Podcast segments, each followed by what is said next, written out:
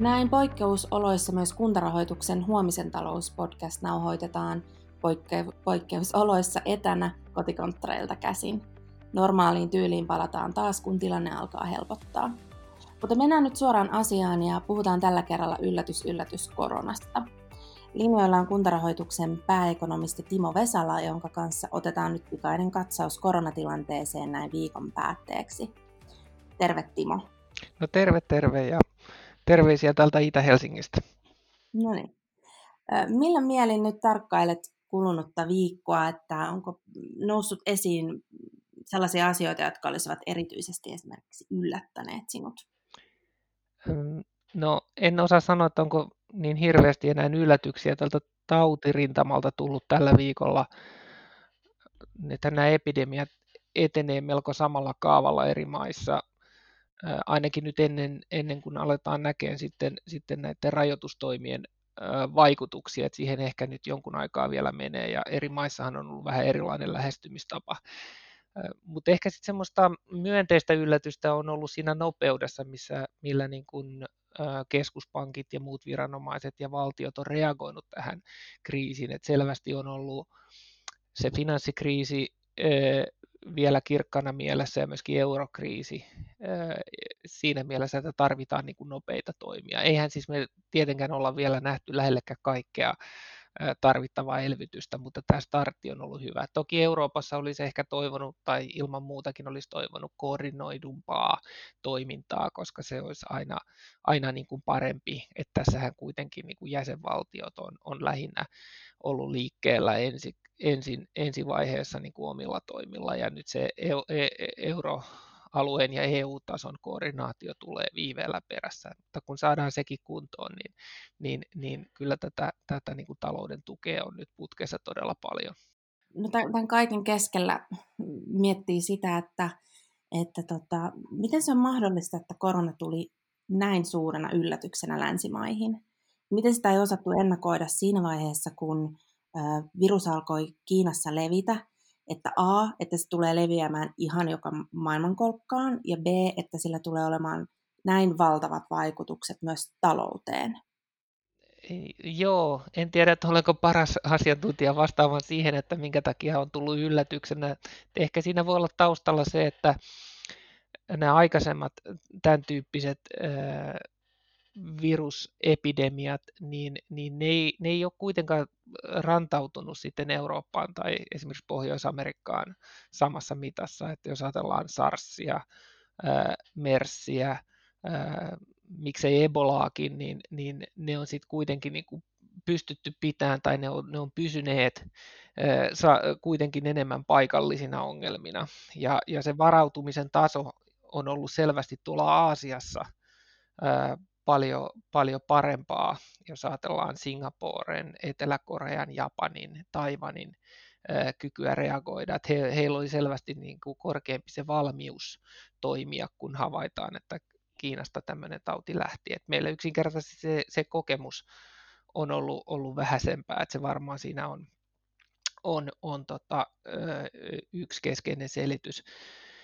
No sitten tässä talouden puolella, niin, niin tämä on, tämä on niin kuin talouden sokkina ää, täysin poikkeuksellinen. Siinä mielessä, että yleensähän nämä talouden kriisit niin kuin lähtee jollakin tavalla inhimillisestä toiminnasta, siis jo, jonkinlaisista talouden ylilyönneistä, ylivelkaantumisesta tai jostain tämmöisestä, joka käynnistää sitten, sitten joko, joko rahoitusmarkkinoilla, tai y, y, usein on juuri niin, että rahoitusmarkkinoilla jonkinlaisen tota, kriisin ja luottamuspulan, joka sitten siirtyy reaalitalouden ongelmaksi. Ja, ja silloin yleensä se ensimmäinen vaikutus tulee, tulee sieltä pääomamarkkinoilta niin investointeihin ja, ja usein se ihmisten arkielämä niin ottaa iskun vastaan aika pitkällä viiveellä.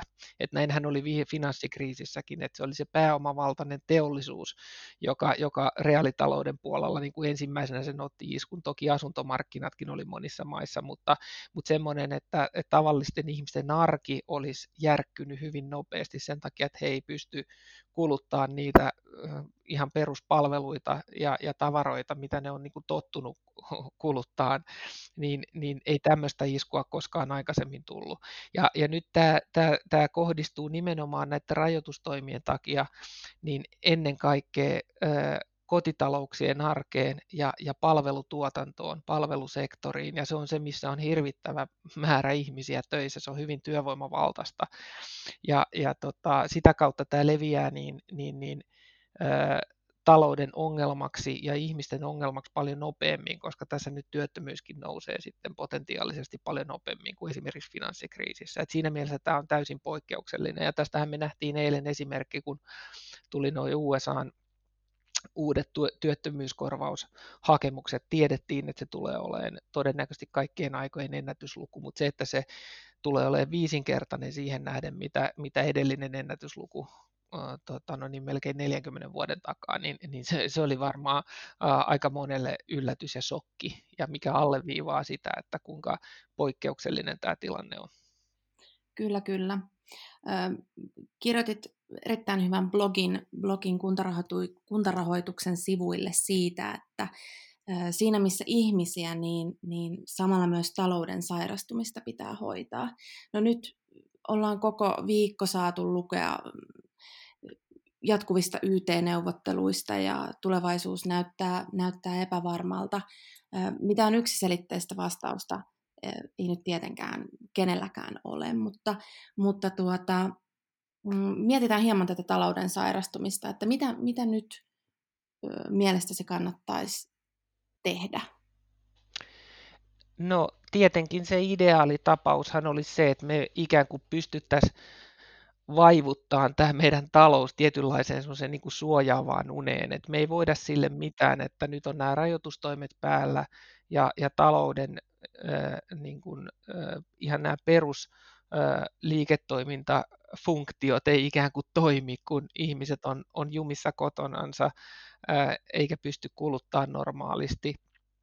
Me ei voida tälle tuotantomenetykselle nyt mitään, mikä tulee tämän rajoituksen aikana, mutta se mitä me voidaan tehdä on, että me yritettäisiin varjella tätä meidän tuotantokapasiteettia ja tuotantokykyä, että, että sitten kun näistä rajoitustoimista päästään, niin se, se talouden toiminta pystyisi niin kuin normalisoitumaan mahdollisimman nopeasti ja, ja, ja että ei tulisi semmoisia niin pysyviä vaurioita sille meidän, meidän talouden ja tuotannon rakenteelle.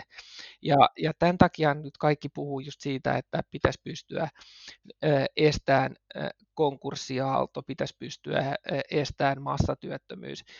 Toki nämä lomautukset on itse asiassa hyvin tärkeä mekanismi tässä nyt siinä mielessä, että firmat pystyy niin kuin vähentämään näitä, näitä tota noin niin, työvoimakustannuksia, mutta samalla he säilyttää kontaktin näihin, näihin itsellensä tärkeisiin työntekijöihin, jotka he pystyvät sitten niin kuin kutsumaan takaisin nopeasti, jos ja kun tämä, tämä tilanne ää, rauhoittuu. Ja, ja nyt sitten taas näiden lomautettujen ihmisten ää, tota, no, niin toimeentulo niin kuin sitten, sitten varmistetaan toista kautta, eli, eli käytännössä ää, niin kuin työttömyysturvan kautta. Ja tämä on ikään kuin se ihan siis se oleellinen mekanismi nyt Euroopassa ja Suomessa, että mikä varjelee tätä meidän niin kuin, tuotantorakennetta. Mutta tämä on tosiaan siinäkin mielessä nyt tota, ää, poikkeuksellisen tämä tilanne, että et yleensähän esimerkiksi keskuspankit niin on tottunut elvyttämään taloutta sillä tavalla, että tuetaan niin kuin luotton ja lainarahan virtaamista talouteen. Mutta, mutta nyt kun tässä on tämän myrskyn silmässä monet pienyritykset palvelusektorilla, joiden velkakapasiteetti on, on selvästi pienempi tietysti kuin vaikkapa isoilla teollisuusyrityksillä, niin se niiden kyky ja halu niin kuin ottaa lainaa sen takia, että pääsisi tästä kuilun yli, niin se voi olla selvästi pienempi kuin sitten taas isommilla ja vahvemmilla yrityksillä. Et sen, takia, sen takia että tässä on nyt tärkeää, että myöskin sellaista niin kuin suoraa rahallista tukea annetaan. Et tässähän on kyse siis siis niin kuin riskien ja tappioiden jakamisesta. Että tästä syntyy nyt tästä koronaviruksesta joka tapauksessa tappioita, ja nyt on vaan kyse siitä, että miten ne jaetaan, että kuinka paljon niistä nyt sitten jää sinne, sinne yksityistalouksien kannettavaksi ja kuinka paljon sitten taas julkisen talouden niin kuin kannettavaksi. Ja tietenkin julkisen talouden velkakapasiteetti on se kaikkein suurin, varsinkin nyt kun keskuspankki tekee niin voimakkaita elvytystoimia ää, omilla näillä tota, arvopapereiden osto-ohjelmilla käytännössä ilman ylärajaa, mitä on ilmoitettu, niin pystyy niin kuin tukeen valtioiden varainhankintaa, niin silloin, silloin on niin kuin mielekästä, että se, se, se taakanjako niin, niin siirtyy entistä enemmän sinne julkiselle taloudelle, niin silloin me pystytään tätä, tätä tota, no niin meidän tuotantokykyä niin kuin varjelemaan. Päätetään tällä kertaa tähän pidetään, pidetään paketti napakkana ja, ja seurataan tilannetta ja jatketaan, jatketaan taas piakkoin. Kiitos, kiitos kuuntelijat ja kiitos Timo ja mukavaa viikonloppua siihen koti, kotipuoleen. Kiitos. Joo, kiitos.